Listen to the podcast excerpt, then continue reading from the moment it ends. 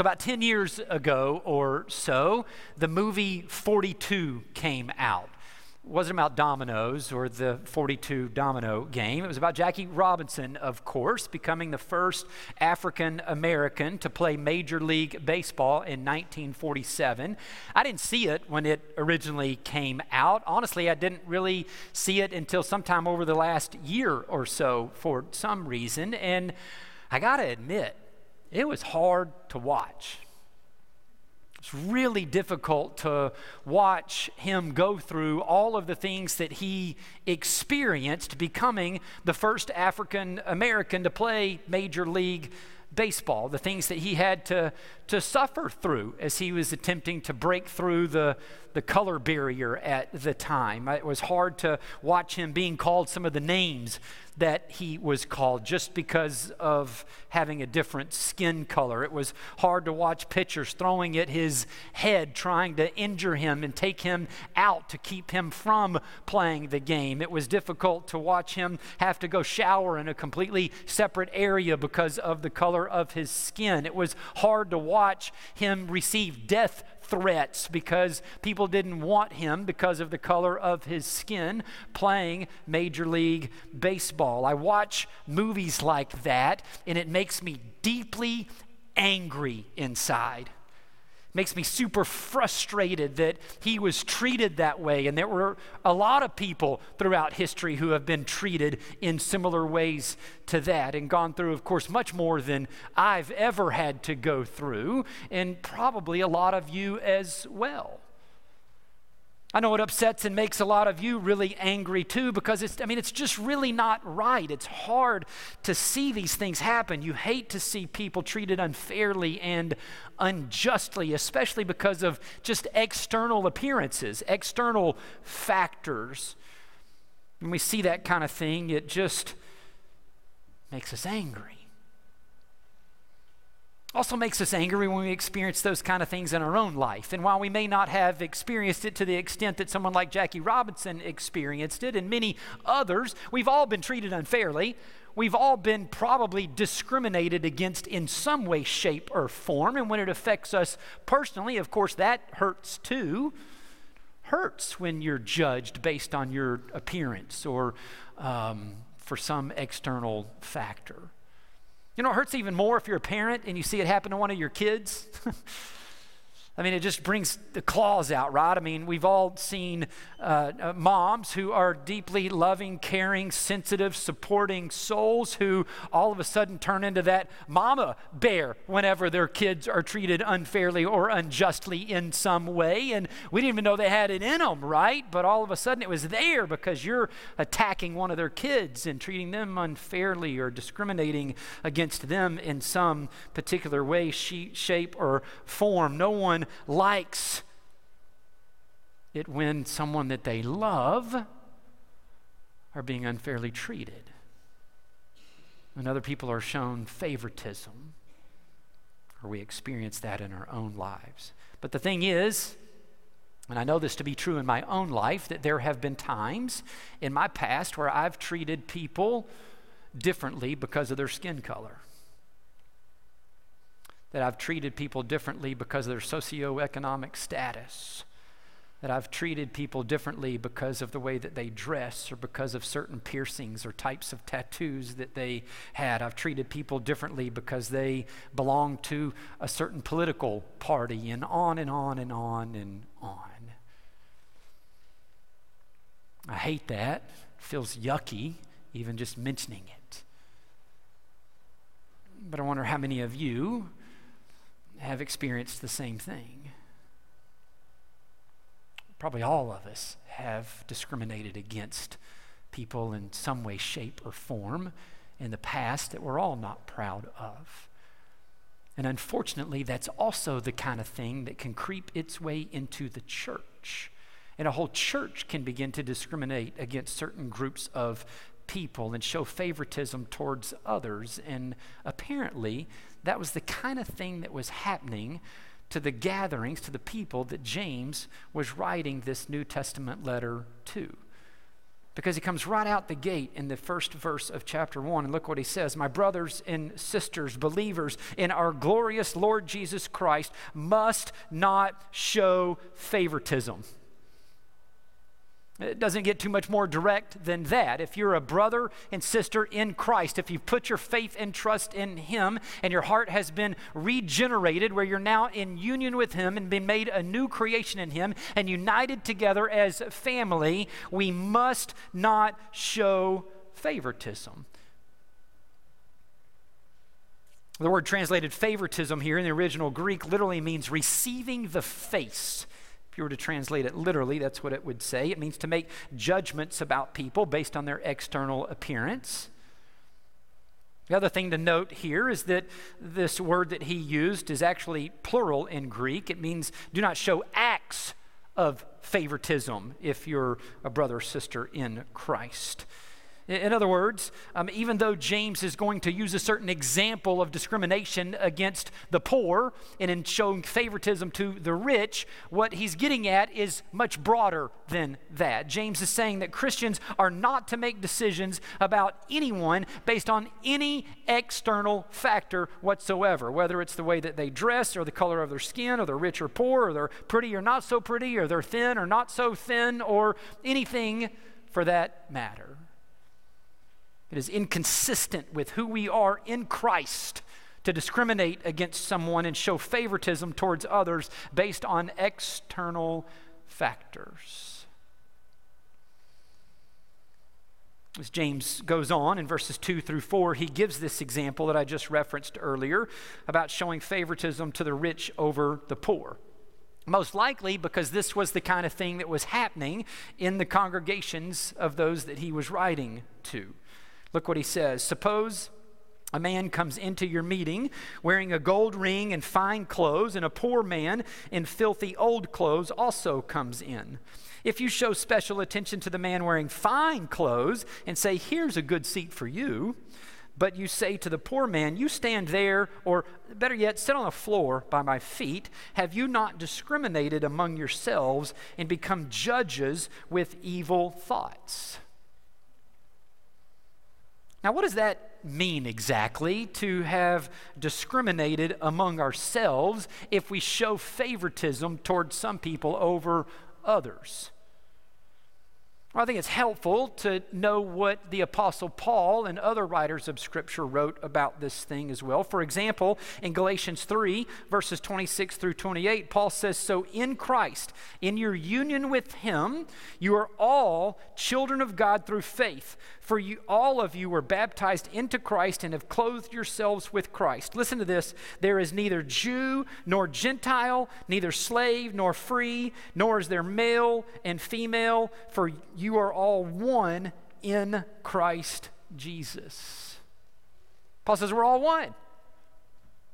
And if the church then treats anyone differently because they dress differently or have a different skin color or for some other reason, we're discriminating among ourselves against ourselves because we're all now one in Christ. We're all brothers and sisters who are made equals and we're united together as one. So to discriminate over one over another is to discriminate among ourselves who are all now united together as one people. What kind of sense does that make?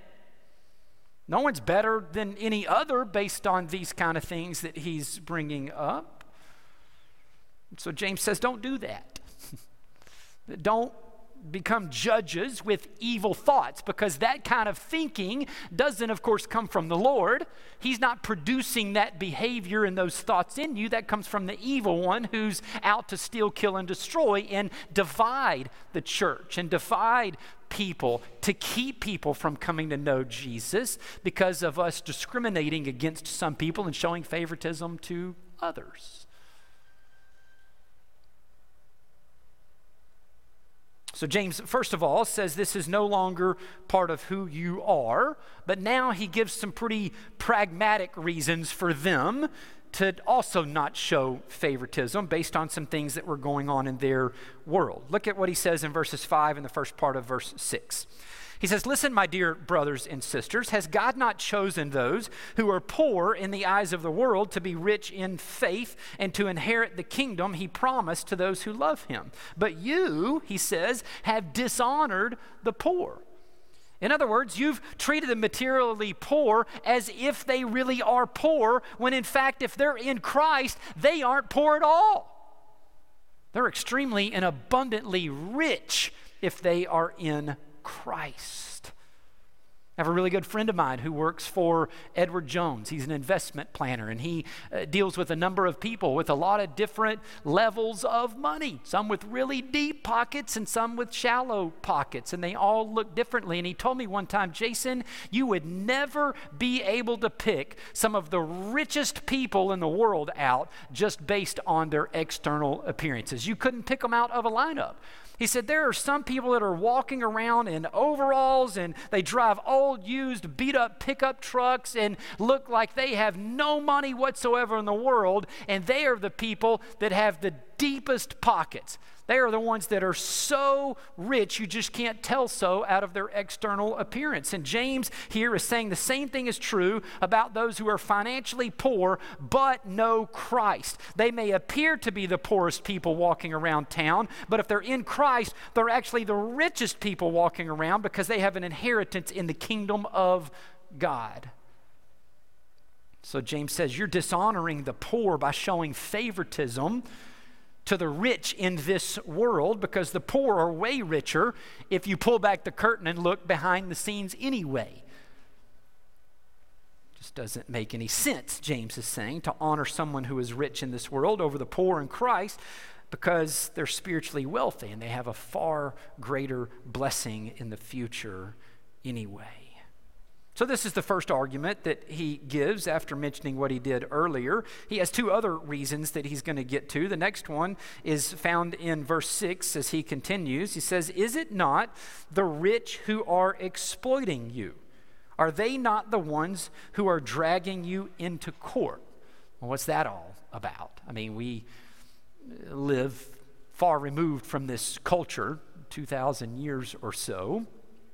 But one of the things that was going on in the Middle East during the first century is that there was a small group of wealthy landowners who just continued to accumulate more and more land and power and kind of forced others from their land by taking them to court and, and forcing them, using their influence in the courts to forfeit their land and then they would take over it. So the rich just kept getting richer and having more power, and the poor just kept getting poorer and having less power. And the way that James writes what he does here leads a lot of commentators to believe that most of those that he's writing to here fall into that category where the rich are exploiting them and using their wealth to influence them in the courts to forfeit their land. And so James says, Why would you show favoritism to the rich who are just exploiting you and dragging you into court to take your land anyway? Just doesn't pragmatically make any sense other than the theological reasons that I mentioned a second ago. That's the second reason. He's got one more in verse 7. He also says, Are they not the ones who are blaspheming the noble name of him whom you belong to? You belong to Jesus Christ, the Lord of Lords and the King of Kings. And evidently, not only were the rich exploiting them and dragging them into court, but they were also blaspheming the name of Jesus, whom they belong to. So James says, What sense does that make to show favoritism to them anyway? So again, James gives three kind of pragmatic reasons that apply to them specifically in this particular day and age. But again, he had also given them the theological reason, right? It's just not consistent. It's inconsistent to treat people that way if you're in Christ. It's no longer who you are. It was who you were, but you've become a new creation in Christ. It's no longer who you are. And now, after pointing this out, he finally gets around to showing them the kind of behavior that is in line with who they are in Christ now. Look at verse 8. He says, If you really keep the royal law found in Scripture, love your neighbor as yourself, you are doing right. In other words, hey, the kind of behavior, the kind of action that is now consistent with your faith and the new creation that you've become in Christ is this to show and demonstrate love in a practical way to your neighbor. This is the royal law. This is what even Jesus talked about in Matthew 22 39 when he said to Love your neighbor as yourself. Paul even talks about this royal law as being the fulfillment, listen to this, of the entire law. The entire law, the fulfillment of the royal law, loving your neighbor as yourself. He mentions it in a few different places. I'm not going to read them all, but let me just mention two. Romans 13, verse 8, he says, Let no debt remain outstanding except the continuing debt to love one another, for whoever loves others has fulfilled the law. The commandments, you shall not commit adultery, you shall not murder, you shall not steal, you shall not covet, and whatever other command there may be, are summed up in this one command love your neighbor as yourself. He says, Love does no harm to a neighbor, therefore, love is the fulfillment of the law.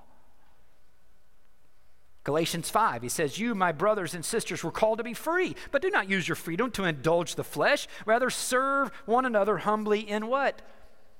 Love. For the entire law is fulfilled in keeping this one command love your neighbor as yourself. This is the royal law to keep, to, to love your neighbor as yourself.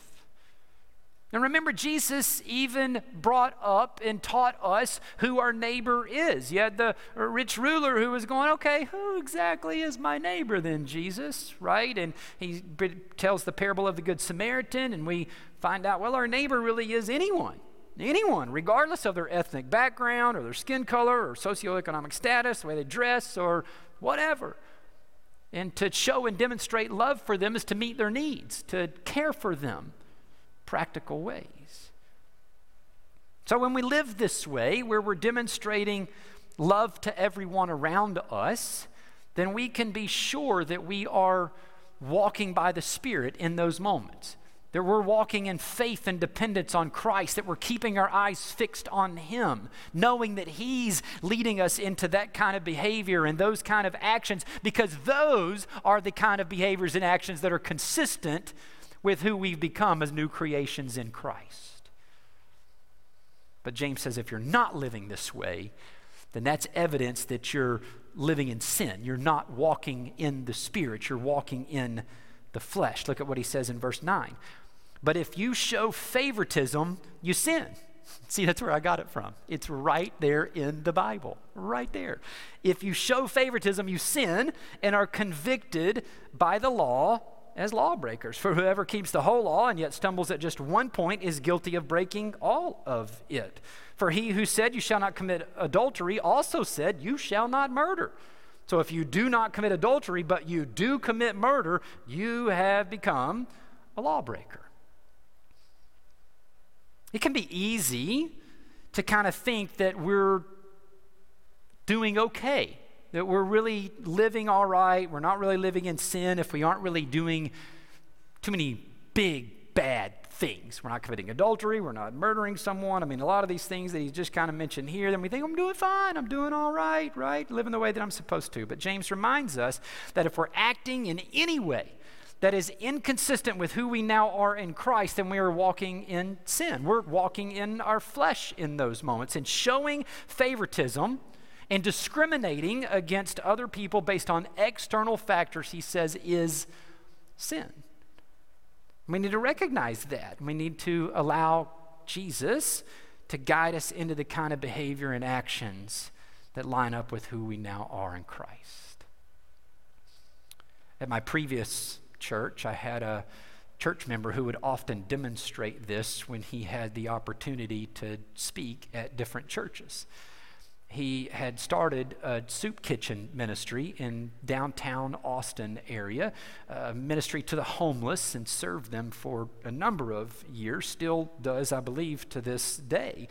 And when he would get invited to speak about this ministry at churches, sometimes even preach in churches, what he would do is he would dress up as someone who was homeless. He would alter his appearance in such a way that it really did look like he was homeless, and he would get there early enough to be the first one at the church that he was going to speak at. And he would often sit out on the sidewalk with a few of his things, making it look like he had spent the night there, all to see how people treated him when they were walking into the church service that day.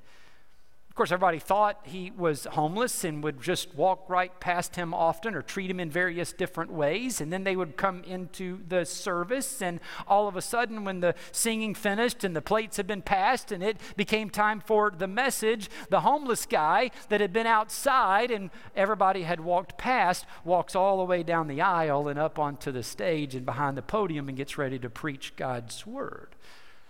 And of course, everybody's stunned and in awe that that's who this was in that moment, but there's always a lot of them who want to crawl underneath their pews or the seats that they're sitting in because of how they treated him, talked to him, or just completely ignored him on their way in. He wanted them to see that showing favoritism or discriminating against others based on external factors is indeed sin. He wanted them to recognize it and begin allowing Jesus to guide them into the kind of behavior and actions that line up with now who they are in Christ. And this is what James is getting at here in verses 9 through 11, and I think even as he finishes up in verses 12 and 13 of this section. He says, beginning in 12, Speak and act then as those who are going to be judged by the law that gives freedom, because judgment without mercy will be shown to anyone who has not been merciful. Mercy triumphs over judgment. So, as we look at Scripture and we study it in its entirety, and you begin to put some things together, you see that there are a few different judgments at the end of time. Uh, one of those particular judgments is the great white throne judgment. You can read about that in Revelation chapter 20, and it's the separation of the, the sheep and the, the goats, where unbelievers are judged and declared guilty before God because of sin and refusal to accept God's free grace that is offered to everyone. And so, Christians, those of us who have put their faith and trust in Jesus and experienced that regeneration in our hearts and that new birth and have been adopted together into his family, are not judged at the great white throne judgment. It's not a judgment for you, this is a judgment for unbelievers. But there is another judgment that's talked about throughout Scripture, and it's called the, the Bema seat of Christ, or the judgment seat of Christ. Here's how Paul Enns defines it in the Moody Handbook of Theology. He says the judgment seat of Christ, as referenced in Romans and 1 Corinthians and 2 Corinthians, does not denote a judgment concerning eternal destiny, but rather rewarding church age believers. The term judgment seat, which in Greek is bema, is taken from the Grecian games where successful athletes were rewarded for victory in athletic contest. Paul used that figure to denote the giving of rewards to church age believers. The purpose of the judgment seat will be recompense for the deeds done in the body. The believer's works will be examined, whether done by self effort or done by God through the individual. Rewards will then be given for the works that Jesus does through the believer. So, so here's the thing we tend to see the word judgment and we think negative. We think condemnation, right? If we're going to be judged in some way. But really, Paul, of course, tells us in Romans 8 that there is no condemnation for those who are in Christ. The judgment is not negative. The judgment that believers face is positive. It's highlighting the work of Jesus through us as believers, as the instruments in his hands. And so James says in verse 12, speak and act as those who are going to be judged. You will be judged one day, standing at the Bema seat of Christ. Not in a negative way, but in a way that's going to highlight the works that Jesus did in you and through you. Works that don't show favoritism and discriminate against others, but those that love others the way that you want to be treated as yourself, right? He says, again, that to those who are going to be judged by, and he references this law that gives freedom. Now, if you were here a few weeks ago, you remember we already talked about that. In chapter one, James had mentioned this same law that gives freedom, and he used it in this, this illustration where he's talking about this, you know, uh, when you're, you're, you're speaking and acting in certain ways, it's like you look in a mirror and then you walk away and forget who you are. But then those who look intently into the law of freedom, then those are the ones who are going to stay true to acting out in the way that God had uh, created them and given them a new heart that's consistent with that new heart. This law that gives freedom is a reflection of the new heart that we are given when we are regenerated, when we're following through in behavior and actions in the ways that God has aligned us with this new heart, this new covenant heart that He's given us. It's a law of freedom, it's not a law of oh man, I have to go do all of these things and check it off my list to be better with God or serve or feel better about myself or all of those things, or I can't do this and I can't do that. It's a law that leads to freedom and experiencing the life that we have in Christ. Jeremiah 31 says that God writes the law on our hearts as new covenant believers. He gives us new nature and a heart that now lines up with His character and His ways. And again, when you and I are walking by the Spirit, then His character and His ways that are written on our hearts are going to come through us in action and in certain kinds of behaviors and through the speech that we share with others. And at the Bema seat, God is going to highlight His work in us and through us in the individual way that He did that through you and through you and through you and you and me and others because it's going to look differently through each and every single one of us. And so then, when you come back again and apply this to what James is saying, then specifically here, though, he's talking about this in the context, again, of not showing favoritism. So he's saying, speak and act, right, towards all of those who are around you in ways that don't show favoritism and don't discriminate, because the way that God is going to judge you at some point in time will be based not on those things, because those things are going to be burned up and those were done in the flesh. So it's not going to be sitting there and experiencing condemnation for those things, but you're going to miss out on what Jesus would have done in you and through you anyway, and is a reflection of the new heart that He's given you. So don't miss out on the opportunity for Jesus to highlight the work that He did in you and through you and receive all the glory and honor in heaven one day. This is what I think that he's talking about in this particular section here.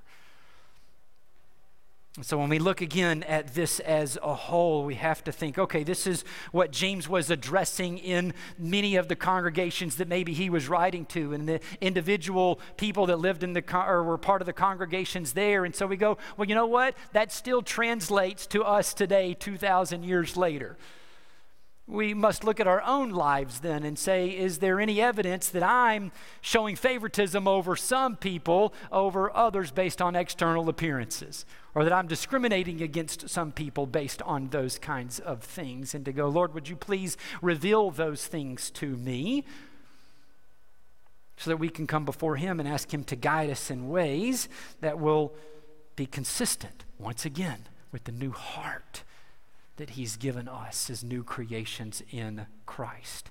We must look at ourselves as the collective church, brothers and sisters in Christ, and say if certain people have a different skin color or a different ethnicity, or whether they're rich or poor, they're dressed a certain way, or they're Christians or not Christians, or any of those kinds of things, how are they received? How do we welcome them in? Is there a place for them to belong and to maybe not believe and to ask challenging questions and to even still have behaviors that don't line up with what we would hope someone would act in our midst? And as Jesus does the work of exposing those things, again, we bring those things before Him and thank Him for the complete forgiveness that we have in Christ and ask Him to begin to do the work of uniting us together to be a church who shows no discrimination and no favoritism based on external appearances. Because Jesus gave His life for us and put His life in us to be able to live his life through us in ways that express love and value to all those who are created in his image.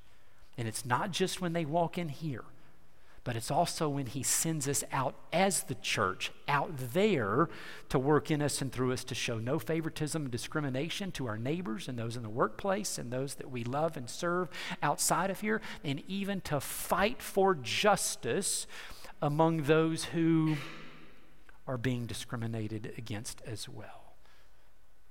And so we make ourselves available. Jesus, you live in me. How do you want to work in me and through me in this area that you're revealing truth to us in this moment today? And as we ask that question, we're going to pray and ask Him to continue to deal with us in that area and lead us to respond in ways that He's leading us to respond.